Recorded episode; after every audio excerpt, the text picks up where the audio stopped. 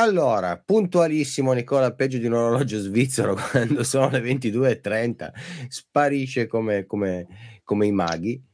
Quindi facciamo partire Aperi Pesca by Night. Quando Nicola va a dormire succedono cose. Eh, Giampi, in questa mezz'ora succedono cose, io te lo dico.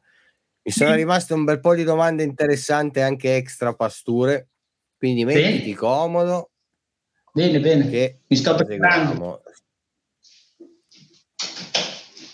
Eh, vi, nel frattempo che eh, Jumpy si sistema, vi ricordo di eh, supportarci, di supportarci anche via podcast. Anche lì c'è il mi piace, anche lì c'è il segui. Mi raccomando, anche lì è importante. Quindi seguiteci, seguiteci, seguiteci. Allora, Giampi, io ti voglio chiedere, eh, visto che adesso sei tutto bello con le mani zozze, tutto bello grande, sì, con la, col bicchierone, col bicchierone, ti voglio chiedere se ci racconti eh, un, aneddoto, un, aneddoto, divertente durante una preparazione, cioè se ti è successo qualcosa di particolare, di divertente che si può raccontare. Allora, durante una preparazione in particolare, boille su pasture, una che divertente, che ne so, che hai preparato, ti è cascato per terra con, che ne so, 5 kg di roba all'aglio e tutta la casa puzzava di aglio, mi viene in mente, non so, io penso te, ti, te, ne racconto una che mi hanno raccontato, sì. mi ha raccontato un mio cliente. Eh, è venuto da me, ha comprato un, un, concentrato all'aglio di quelli proprio 100 a 1, no? Quelli che ce n'aveva proprio una goccia che se ne metti due, se già sei rovinato. Eh, sì, ma proprio una roba ma potente, po- cioè puzzava sì. da chiusa. Eh, e lui decide di eh, spruzzarlo sui, sui bigattini, no? Quindi sì. lo mette in un, in uno spruzzino, in un contenitore. E finita la pescata, torna a casa e, e gli viene la brillante idea di ri- ritravasare il contenuto all'interno della confezione originale, no? Accidenti. Quindi lui prende il contenuto dello spruzzino, lo versa dentro, il, dentro il, il, la bottiglia originale, lo chiude e poi gli viene la brillante idea di pulire lo spruzzino. Che cosa fa il genio? Prende, siccome non si, si è dimenticato che dentro la cannuccia era rimasto dentro del, del concentrato, di spruzzarlo dentro, dentro, il lavandino, dentro il bagno, mentre, spruzza, mentre puliva il... Eh, il risultato è che ha avuto la puzza di aglio per quasi dieci giorni ah. dentro, dentro, il bagno e la moglie che a momenti firma le carte del divorzio. Certo. L'aglio è, è uno di quegli ingredienti abbastanza devastanti su, sotto quell'aspetto lì. Ma potrei raccontare un, una storiella che mi, mi, piace ricordare anche perché c'era ancora la mia mamma, al tempo ero un ragazzino, erano gli anni in cui facevo agonismo e quindi puntualmente rimanevo, le esche rimanevo, nelle pasture. Quel giorno lì andavo a pescare in un canale a Reggio Emilia e la situazione voleva che nella pastura venisse aggiunto anche il bigattino, quindi si faceva una pasturazione ricca anche con bigattino all'interno della pastura. Eh, il problema era che la pastura dolce e comunque anche quella salata nel giro di 24-36 ore diventa rancida. Quindi l'unica probabilità per mantenerla era metterla in frigo. Allora io feci il mio bel contenitore con la pastura avanzata, dove dentro c'erano anche i bigattini, e ebbi la brillante idea di metterla ben nascosta nel frigo, nella parte di dietro, dietro tutte le altre cose, sperando che i miei genitori non se ne fossero accorti, insomma, non lo vedessero. Al che il giorno dopo arriva mia mamma e mi disse Paolo, ma eh, io non mi ricordavo di aver comprato del gorgonzola. Come mai ci sono dei bigattini che si muovono dentro il formaggio? E purtroppo i bigattini erano venuti fuori ed erano andati, si erano infilati dentro il formaggio, che era un formaggio di quelli morbidi, e lei, poveretta, non aveva una vista eccezionale, quindi pensava che fosse una base di gorgonzola.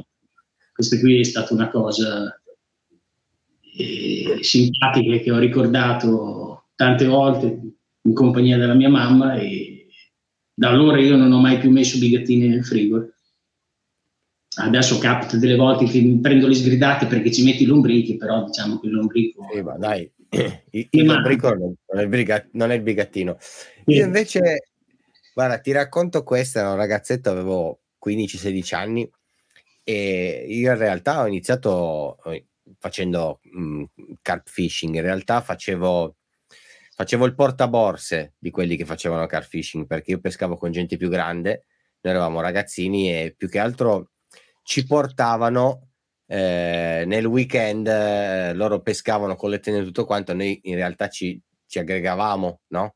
a queste persone qua, più che altro andavamo per far festa, poi era bello ed era una bella esperienza vedere loro che pescavano, poi ci siamo appassionati e ci hanno coinvolto no? in questa cosa qua. Sì. E, um, mi ricordo una volta che, diciamo, per, per farci, come si dice, eh, voler bene da questi ragazzi più grandi, no? E, e avevamo deciso di, di, di, portare della canapa. E quindi sì. eh, eravamo andati in un consorzio, avevamo comprato questo saccone da eh, 5 kg di canapa e, e dovevamo, dovevamo fare 5 kg di canapa, ragazzi 5 kg di canapa, dovevamo farla bollire perché an- ah, poi tra l'altro anche la canapa va bollita e sì. anche tanto, no? Sì. Eh, al che i, i, miei da buoni meridionali avevano il bidone, quello per fare la salsa, e, e, e, il fornello, quello grosso, da, da, da, appunto quello con la bombola. andiamo giù in cantina. Il metallo andiamo, andiamo, esatto, andiamo giù in cantina da me, riempiamo questo bidone di, di, di acqua, ci buttiamo dentro questi 5 kg di, di canapa, portiamo Ma... l'acqua in ebollizione e poi manteniamo la, la, la temperatura in ebollizione, no? Così. E ti dico che dopo due ore, più o meno che era lì che bolliva, a fuoco medio, medio lento, si è alzato un odore.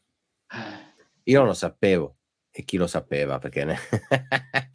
che la canapa puzzasse così perché voi prendete il barattolo di quella già tipo l'esca pronta no? e scaviva. Già bella sgassata già bella che è sì puzzecchia però sì, neanche poi più di tanto. Immaginate immaginatevi 5 kg di canapa, di canapa, di canapa che fanno in ebollizione una puzza dentro sta cantina che erano, erano eh, diciamo interrate, non proprio sottoterra ma interrate, cioè c'era aria, quindi c'era ventilazione e tutto quanto. Cioè, io vi dico soltanto che abbiamo fatto puzzare tutta la via. La gente si chiedeva da dove arrivava quella puzza immonda. Eh, ed eravamo noi che facevamo bollire questi 5 kg di, di canapa è stata una... poi mia mamma i vicini quello di sopra quello di sotto quello della casa a fianco una... che cos'è sto odore sta puzza chi è morto? Noi al tempo cuocemmo il bigattone in quella maniera lì la crisalide eh, eh, quella, quella, quelle, ho visto solo i barattoli, ho solo sentito i barattoli. Di... Quella lì è devastante, è una cosa devastante proprio. A me, è, è, è, bastata, è bastata la, la, la, canapa e da lì ho capito che effettivamente... Allora, Eric ci scrive: I bigattini versati nella Golf CT di mio cugino per una settimana uscivano le mosche dalla macchina. Allora, Cristian, so che questa cosa qui la fa. Sì, eh, se vuoi fare un dispetto a qualcuno che ti sta sulle balle, eh, bastano 2 euro di bigattini nel, nel, nel, nel condotto dell'aria. Eh, lo so che non si dovrebbe dire, però eh, se qualcuno vi sta sulle balle eh, è un bello scherzo che volete fare a, a, qualche vostro nemico o qualche vostro amico così per ridere. Un'altra cosa che ti volevo chiedere, Giampi, da quanto tempo pratichi il catch and release? Ah, il catch and release ho iniziato che avevo praticamente con la pesca al colpo e l'agonismo, perché bene o male quando ci portavano a pescare eravamo dei ragazzini, mio babbo era un cacciatore, quindi se mi accompagnava andavamo in un laghetto commerciale. E dopo chiaramente i pescegatti allora si prendevano ancora numerosi, non sono mai stato un gran trotaiolo, però di solito andavo a carpe e pescegatti quando capitava non mi piace molto ricordarlo, però quelli 9 volte su 10 andavano in pentola, insomma, li regalavo ai vicini ai vicini di casa. Poi con la pesca al corpo, dove c'è l'obbligo della nascia e della conservazione del pesce, e fino ad arrivare ad oggi non è mai più successo, nel senso che adesso liberare un pesce anche di taglia importante è, è quello che ci farà poi riprendere il pesce un domani magari un po' più grosso e tutte le uova che farà, che si riprodurrà con tutti i vari avanotti. C'è rimasto poco pesce, secondo me, nei corsi d'acqua italiani. C'è stata una grossa flessione nei ripopolamenti, l'inquinamento ha fatto la sua parte. Penso che sia molto importante rilasciare il pescato. E Quindi lo cerco di trattarlo sempre bene col materassino, uso il materassino anche per pesci che non sono solo carpe, quindi lo uso praticamente sempre, o se no una condizione dove ci sia dell'erba con, con un guadino di gomma. Se non fanno le uova non si riproducono, se non si riproducono cominceremo a non prendere più niente. Quindi alla fine... Quindi che... diciamo che a parte il discorso appunto dell'agonismo dove il pesce viene trattenuto nella nassa, pesato e poi rilasciato, comunque l'hai preso anche un po' come eh, sì, sì, sì. Una cosa, è una cosa per salvaguardare la nostra passione, insomma. Okay. Se vogliamo continuare a pescare e prendere qualche pesce, eh, Quindi, effettivamente il pesce è, è, meno di quello che era una volta, anche solo andando indietro di 20-25 anni nei corsi d'acqua intorno alla zona dove abito io c'è stata una grossa flessione. Molti, molti dicono che non c'è più pesce, in realtà se ne prende molto meno. Un po' di pesce fortunatamente c'è ancora, non abbiamo un'infestazione dei siluri, anche se ce ne sono già parecchi, mm. però diciamo che il rilascio è sempre la prima regola della salvaguardia del pesce. E quindi, guarda, voglio chiederti ancora, ehm, quale altra tecnica di, di, di, pesca pratichi o ti piacerebbe praticare? Visto che allora, eh, diciamo che prin- principalmente sei, sei ciprinide. Sì, diciamo da quello che, allora, da, quello che, da, quello che, vedo, principalmente sei ciprinide. Nasco, nasco, nasco, come pescatore di fiume, quindi cavedano ciprinide anch'esso, il barbo, c'erano altri pescetti tipo triotti, lasche, insomma, che adesso non esistono più, si prendono dei barbi giganteschi, molti meno cavedano. Poi dopo mi sono avvicinato al car fishing perché un bel giorno ci, ci fu un mio amico che saluto, si chiama Danny, che mi disse ma non ti sei ancora stancato di prendere delle carpe piccole? Bisogna che cominci a fare un salto di qualità, bisogna che inizi a pescare car fishing e così mi ha attaccato alla passione del car fishing.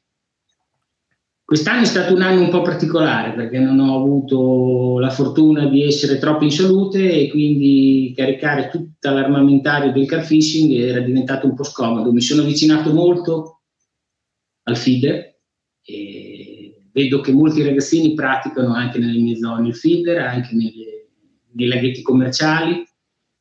Lo straconsiglio perché è una tecnica molto redditizia per pescare sia in acque commerciali che in acque libere, sia in corrente che in acqua ferma.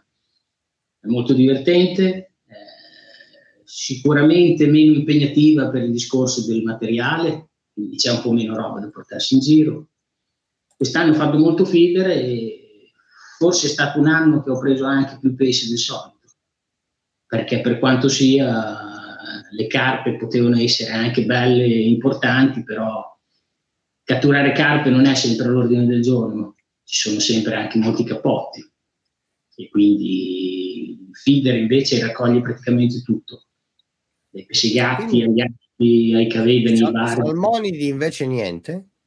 Salmoni di mio figlio ha iniziato a fare spinning, ha iniziato anche lui pescando con la canna fish e la bolognese, poi si è avvicinato allo spinning. Quest'anno ho preso il mio primo pesce spinning andando a pesca con lui, ho preso un bass. Quel giorno lì è stato anche uno dei più grossi, quindi diciamo che è stata la fortuna del principiante. Lì l'attrezzatura è al minimo, quindi hai la tua valigetta, c'è la tua cannetta, ti sposti, il tuo godino, quel, in quel senso lì è il massimo che uno possa chiedere, perché non è una, non è una pesca di posizione e quindi anche più, diciamo che è un passatempo un po' più di movimento. Ecco. Le trote non mi hanno mai appassionato, non è mai nato l'amore con le trote. Ho avuto degli amici che hanno fatto anche i campionati italiani, che erano molto bravi, ho visto fare anche delle, delle belle catture, qualche, qualche, qualche, bella cattura anche nel mio canale da, da, ragazzi che ho conosciuto che si sono iscritti anche al mio canale, però diciamo che sono, sono quelli che sono rimasti un po', un po' indietro rispetto alle altre tipologie di pesca. Conosci la budellina di pollo per fare i cavedine d'inverno? La budellina di pollo nelle nostre zone, soprattutto quando c'è acqua torbida, era l'esca principale. E quindi io, uno dei cavedani, forse il cavedano più grosso che ho visto prendere nella mia vita, fu proprio nel Santerno, che è il fiume che attraversa Imola città, proprio a fianco dell'autodromo Dino Ferrari, dove fanno le corse della Formula 1 e lui innescava questa budella e pescava in un'acqua torbida che sembrava come la cioccolata. Lo vidi andare in tiro credendo che fosse attaccato nel fondo, in realtà c'era un cavedano sotto che... Io un Amur a 14 anni non l'avevo ancora visto, però sinceramente più, sembrava più un Amur che un cavedano. Era un pesce da 4-5 kg, secondo me. Una cosa immensa. Io un cavedano così non l'ho mai più visto. E mi ricordo il pesce, ma soprattutto la puzza che faceva l'eschia. La budella di pollo, se non mi ricordo male, doveva essere anche piena e quindi con tutto il suo liquido e tutte le sue sostanze attrattive per il cavedano, che le sente anche se c'è acqua sporca e torbida e risale la corrente, quindi lo trova. Questa, no, questa non la conoscevo, questa, ah, mi, questa mi mancava. Sì, assolutamente.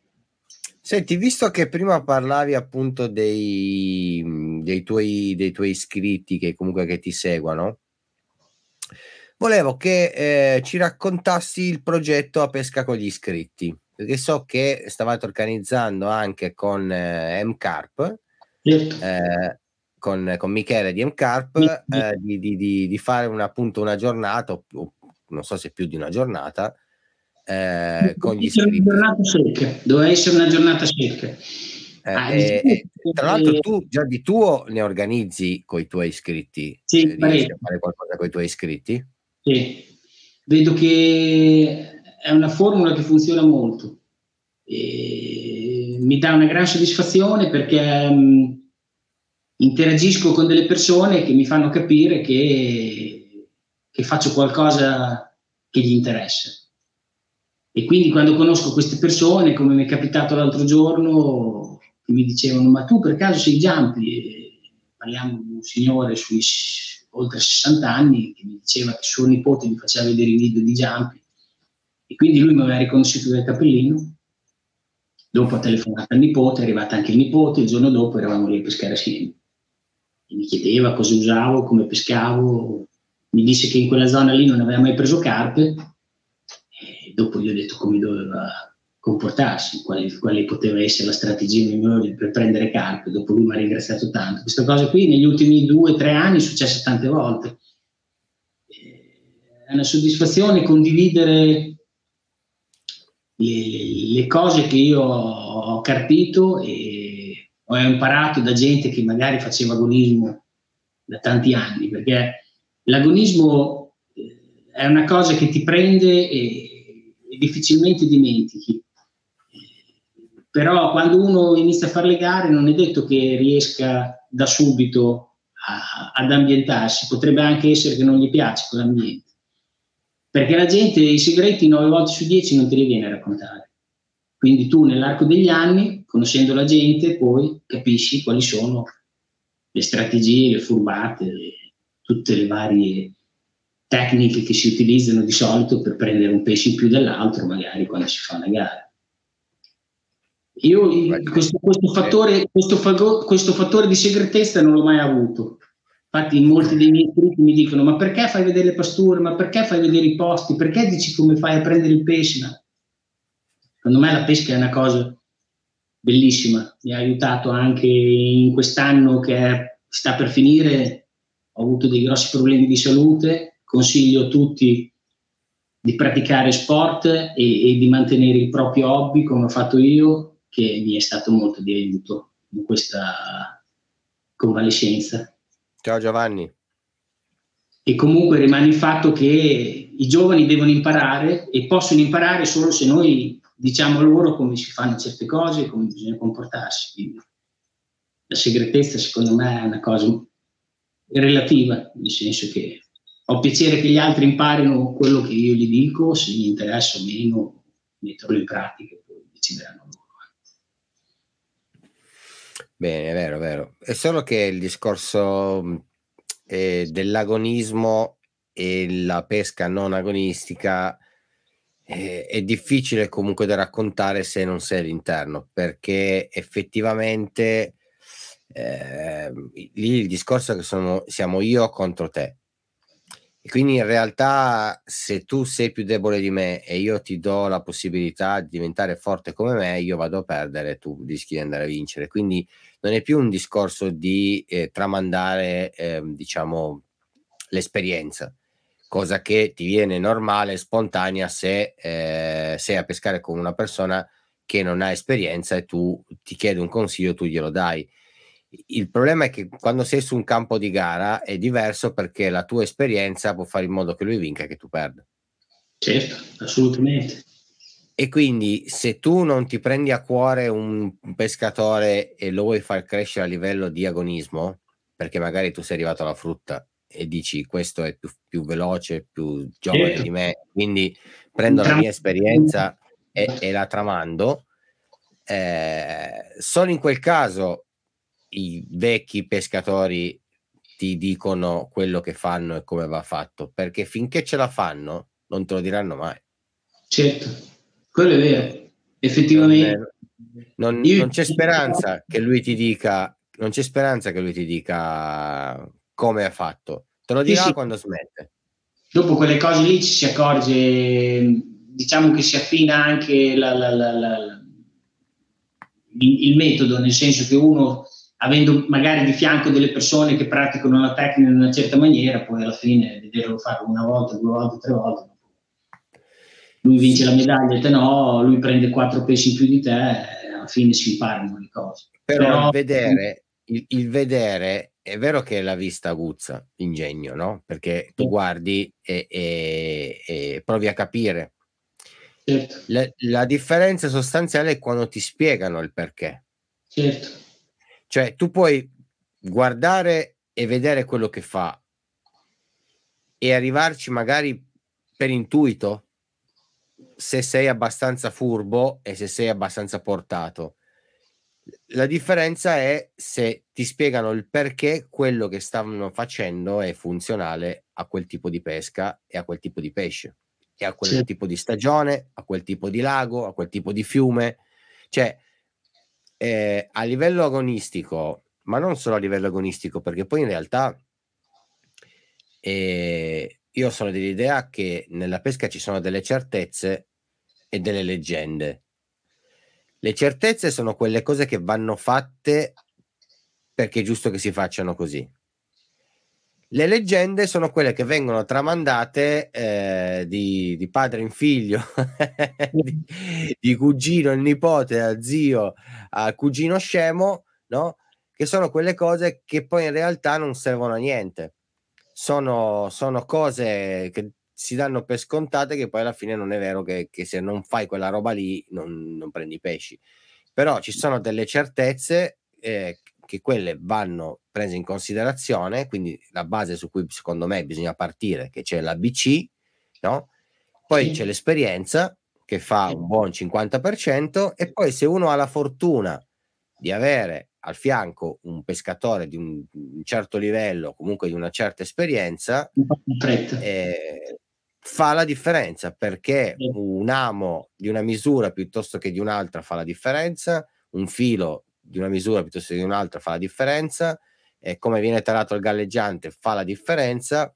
Ci sono tante cose che, che, che fanno la differenza. Vuol dire non, non vuol dire non, non pescare attenzione ragazzi non, non, è che vuol dire non pescare vuol dire che invece di prendere un pesce magari ne prendi 5 eh certo è quello che fa la differenza. Eh quella che fa la differenza non vuol dire non pescare, perché mh, mhmm, io ho visto gente pescare con delle robe imbarazzanti, ma prendere i pesci, però quello a fianco prendere tre volte tanto. Quindi, io mi, preso comunque... mi ricordo che una delle prime cose che mi raccontavano gli agonisti quando andai a pescare in società mi dissero nell'agonismo c'è una regola, una delle più importanti è che quando il pesce non mangia devi trovare il modo per farlo mangiare. Quindi il pesce... Vladi. Lo conosci? Certo che lo conosco. Un salutone.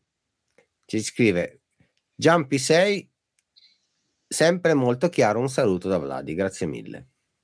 Grazie a te. Sì, me lo ricordo, è un mio iscritto.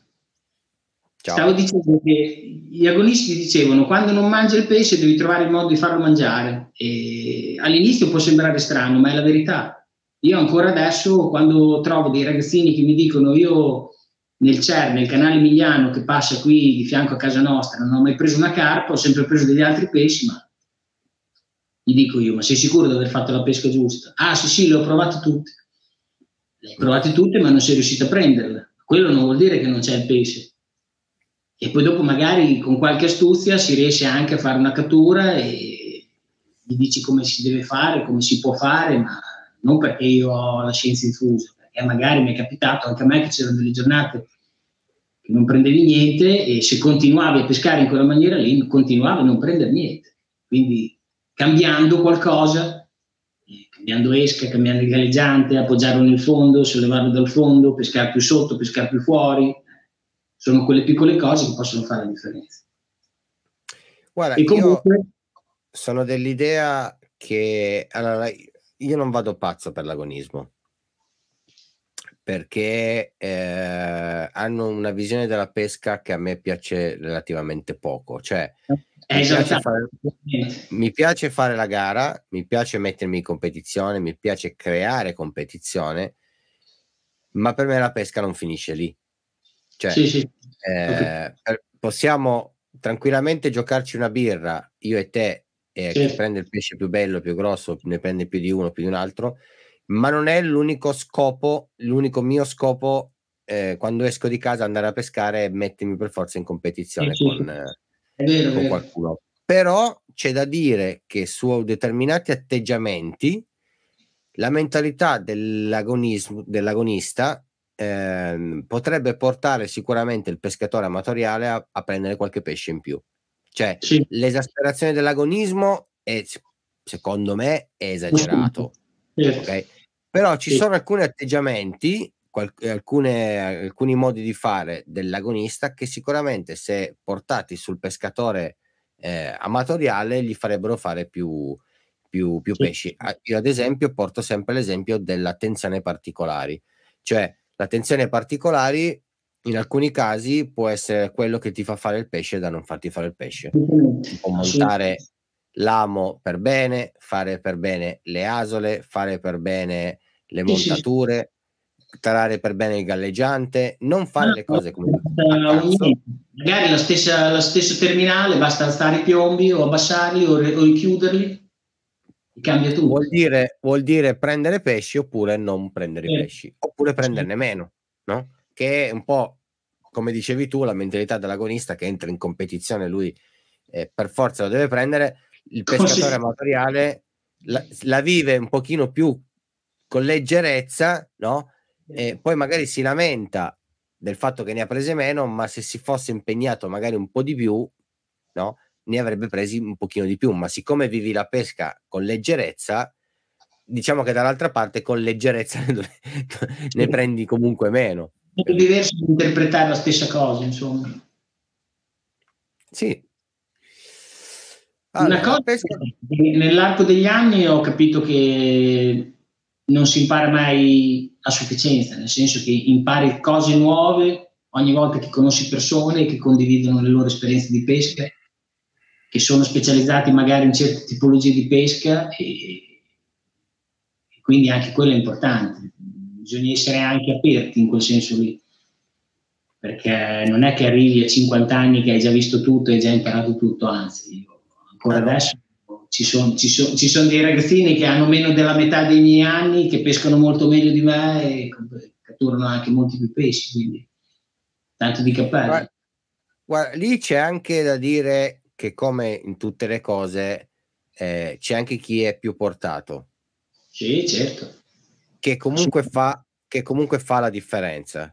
Sì, sì. Eh, perché eh, come ci sono i, i, predestinati negli sport, no? Penso, penso al calcio, al tennis, no? Che vedi queste persone che sono comunque più portate.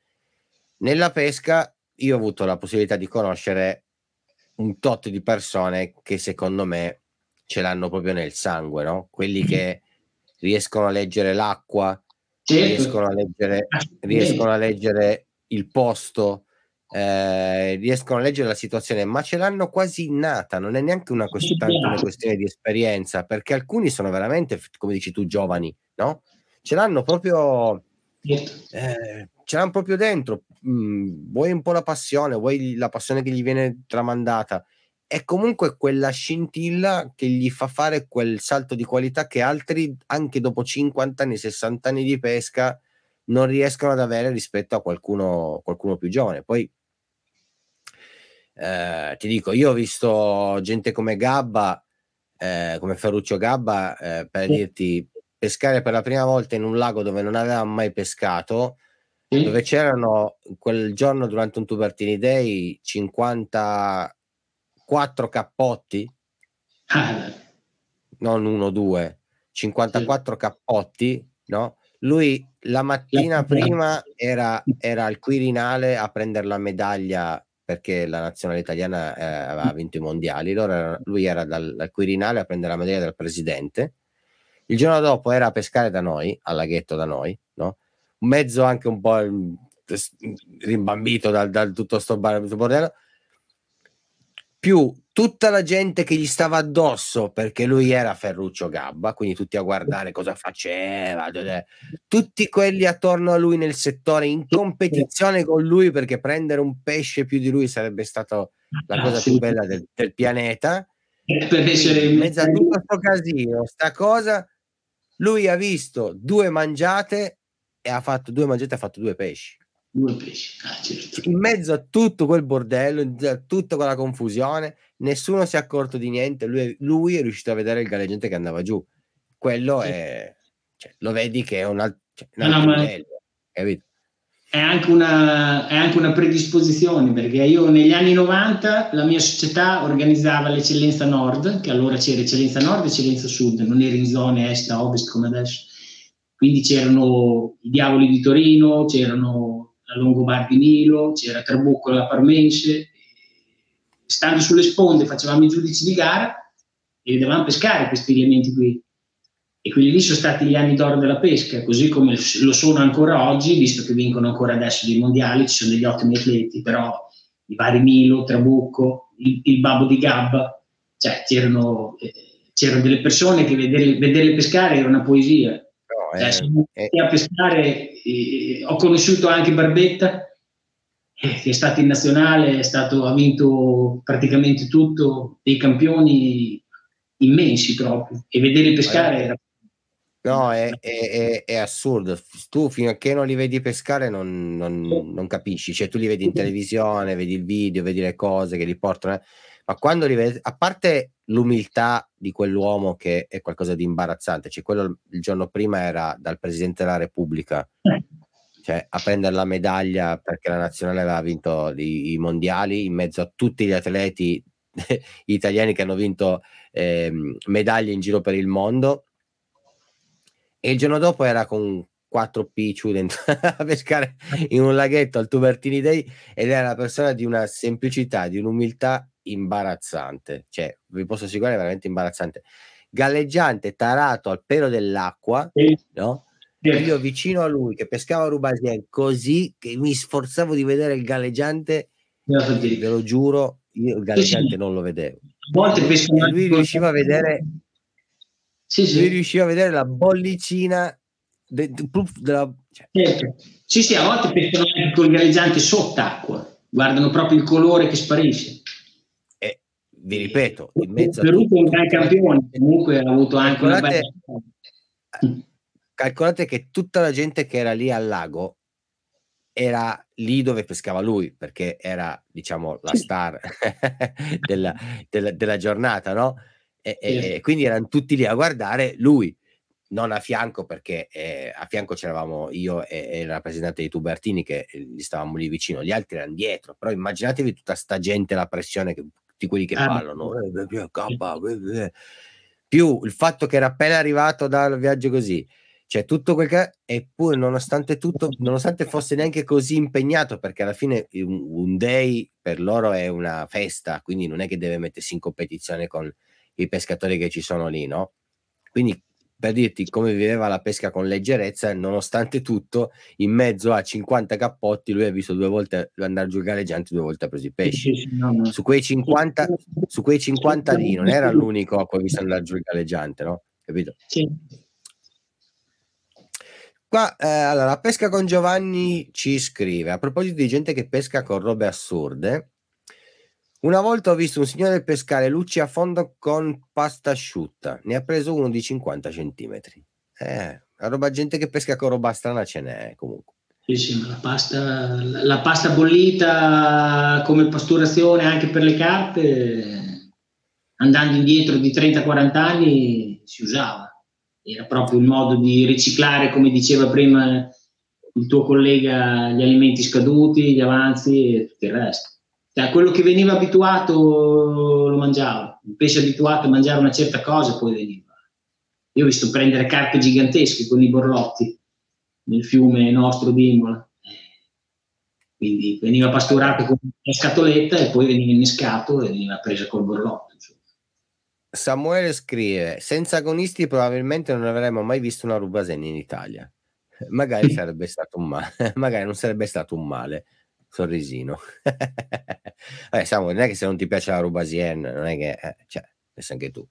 Eh. Come tipologia di pesca è molto finalizzata, nel senso che viene utilizzata, nasce in Francia e viene utilizzata dai francesi per, per la pesca in corrente, la, la trattenuta, come si fa anche nelle nostre zone con la bolognese poi dopo c'è stata l'esplosione in Italia negli anni Ottanta che tutti si improvvisavano pescatori perché avevano la Rubesian, si andava a fare la pesca in vivo nei laghetti, niente da dire, l'ho usata per tanti anni anch'io, è una bellissima tecnica di pesca particolare, adatta molto, molto tecnica, sì. Diciamo che in ambienti dove si va a pescare il pesciolino e molto sospettoso, quella lì è sicuramente una delle armi migliori. È, stra- è particolare, ti ci devi affezionare, ti deve piacere, ti devi esplodere. Diciamo che chi ci affeziona a quella pesca lì fa solo quella pesca lì, come succede poi spesso con tante tecniche di pesca, perché hai tutta la tua attrezzatura, sei abituato a portarti in giro tutta quella roba lì, è sempre la stessa, il rullo, il borsone, il panchetto. E monta e smonta monte rimonta, monte smonta, ti vuole sempre del gran posto per stoccare il materiale, ti vuole la macchina di una certa dimensione per caricare tutto, però è una delle tante belle tecniche di pesca, secondo me. Sì, assolutamente. Allora, guarda Giampi, stiamo arrivando alla conclusione, quindi ti faccio una doppia domanda combo. Sì. Concludiamo. Certo. E ti chiedo, Qual è la tua esca preferita? Allora, e se ti ricordi la tua prima se ti ricordi la tua prima pastura, la tua prima pastura. Ciao Marco. Allora, ve la faccio vedere la mia esca preferita. Perché ce l'ho proprio qui. Allora, questa qui è una delle catture che ho fatto un paio di anni fa in fiume, quindi pescando in libra. È una 12 kg, 11 kg e 8, preso nel fiume Santerno, 97 cm di lunghezza. È stato uno dei pesci più belli e più combattivi che ho preso perché pescandoli in fiume chiaramente è stata una bella battaglia. La mia esca preferita, e infatti troverete anche molte ricette nel mio canale, è sicuramente il mais e le granaglie in generale. Di solito utilizzo un mais cotto, aromatizzato in varie modalità. Ne ho fatti al maraschino, ultimamente ne ho fatti alla soia, ne avevo fatte anche al pesce. L'esca che ho utilizzato per prendere questo pesce qui è un pescando carfishing, chiaramente è questa. Quindi ho un innesco doppio di mais con un fake di plastica e una spugnetta che ho tagliato dalle spugne che usa mia moglie per truccarsi. E quindi praticamente l'effetto è questo pop-up che quando l'amo arriva nel fondo, poi la colonnina rimane alta e il pesce sicuramente lo riesce a vedere anche in una linea. Tua, è la tua preferita, la fai spesso? Per cui quelle, in fiume quasi sempre pesco con le granaglie. Faccio una pasturazione mista boiless, però vedo che le catture migliori mi arrivano quasi sempre dalle, dalle, dalle granaglie. Queste, questo sistema di renderlo pop-up con la spugnetta non è che mi sono inventato niente, sono cose che ci sono sempre state, però visto che bene o male sono quelle che funzionano di più, perché, ben, perché l'esca non è appoggiata nel fondo, ma viene sempre vista anche in una prospettiva a colonna, quindi il pesce lo vede anche da una distanza un po' più elevata.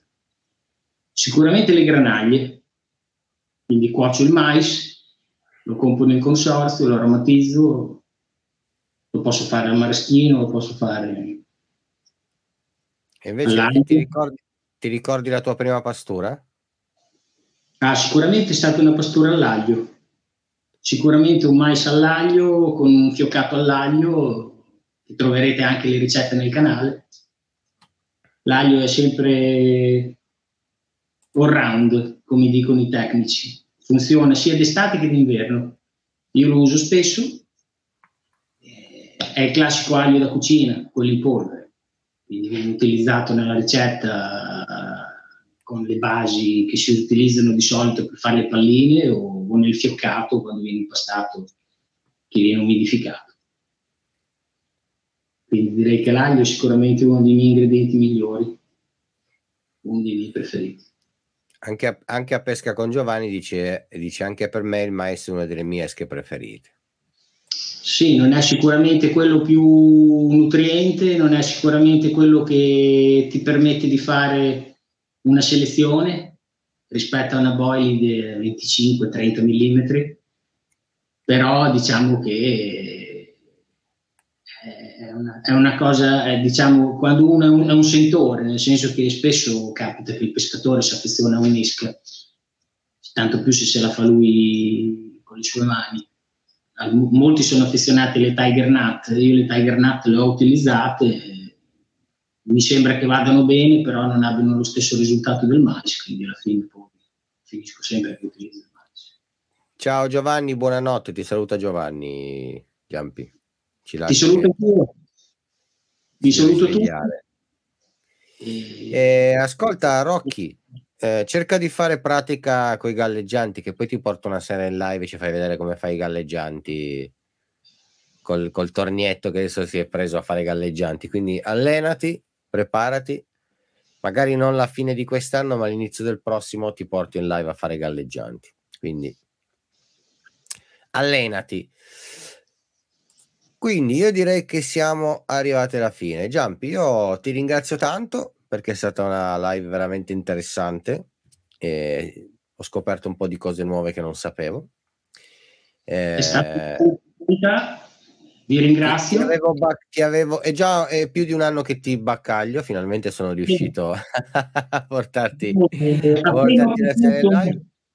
Appena sono stato in condizione ho citato volentieri. Perché, perché secondo me sei, sei, una persona veramente, sei una persona veramente interessante, fai delle cose veramente interessanti.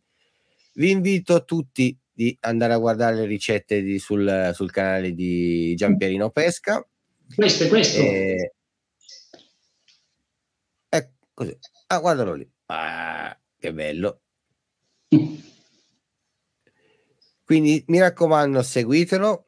Eh, vi ricordo di iscrivervi a tutti i canali sia di Itinerari di Pesca, di Punto Pesca, di Giampino Pesca, di tutti, t- tutte le cose pesca. vi ricordo anche il canale Telegram dove ci sono tutte le settimane, eh, tutti i martedì esce lo sconto da poter utilizzare sul, sul mio sito da puntopesca.com. Eh, Samu mi pare che ha già messo il link da qualche parte Vi ricordo anche che potete riascoltare la puntata eh, tramite podcast, è comodissimo, se non volete guardare il video vi mettete le cuffette e ve lo ascoltate tranquillamente e, e vi passate ancora un'oretta tranquilla.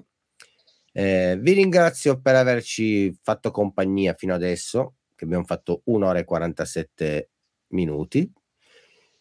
Eh, ti, ti, chi c'è? Ah, aspetta che questo ti fa i complimenti. Matteo dice ciao Giampi, complimenti per l'attività. per il canale, non è attività, l'attività è, è, è tantissimo. Diciamo che eh, mi ha sopravvalutato forse. Ti ha, sopra, ti ha, sopravvalutato. No, ma comunque adesso a parte, a parte gli scherzi andate a guardare il, il, canale di Jumpy perché ha tante belle ricette interessanti, a parte che fa dei pesci che non sono niente male per essere libera, comunque non è che li vedete tutti i giorni dei, dei, dei, dei pesciotti così. Ciao Samu, Samu tra l'altro è parte di, parte di DP, stasera non è potuto essere con noi perché è inguaiato col lavoro, se no di solito mi fa compagnia nel, certo. nel By Night, è il mio socio di By Night. Certo, certo, me lo ricordo. Eh, Giampi, ti ringrazio ancora, magari più avanti ci, ci rivediamo con qualche altra, con qualche altra ricetta. Con qualche magari ci troviamo con un bel fioccatone. Bel fioccatone di primavera, magari che, che, che magari ci sta, vediamo. Con, con, l'anno nuovo magari ci, ci rinfiliamo. Ci rinfiliamo sicuramente. Vi saluto anch'io e vi ringrazio. Ciao a Ciao tutti, buonanotte. Se tutto va bene, ci vediamo lunedì prossimo da Capoverde e, e poi dal Pescare Show. Ciao, buonanotte. Ciao Beppe.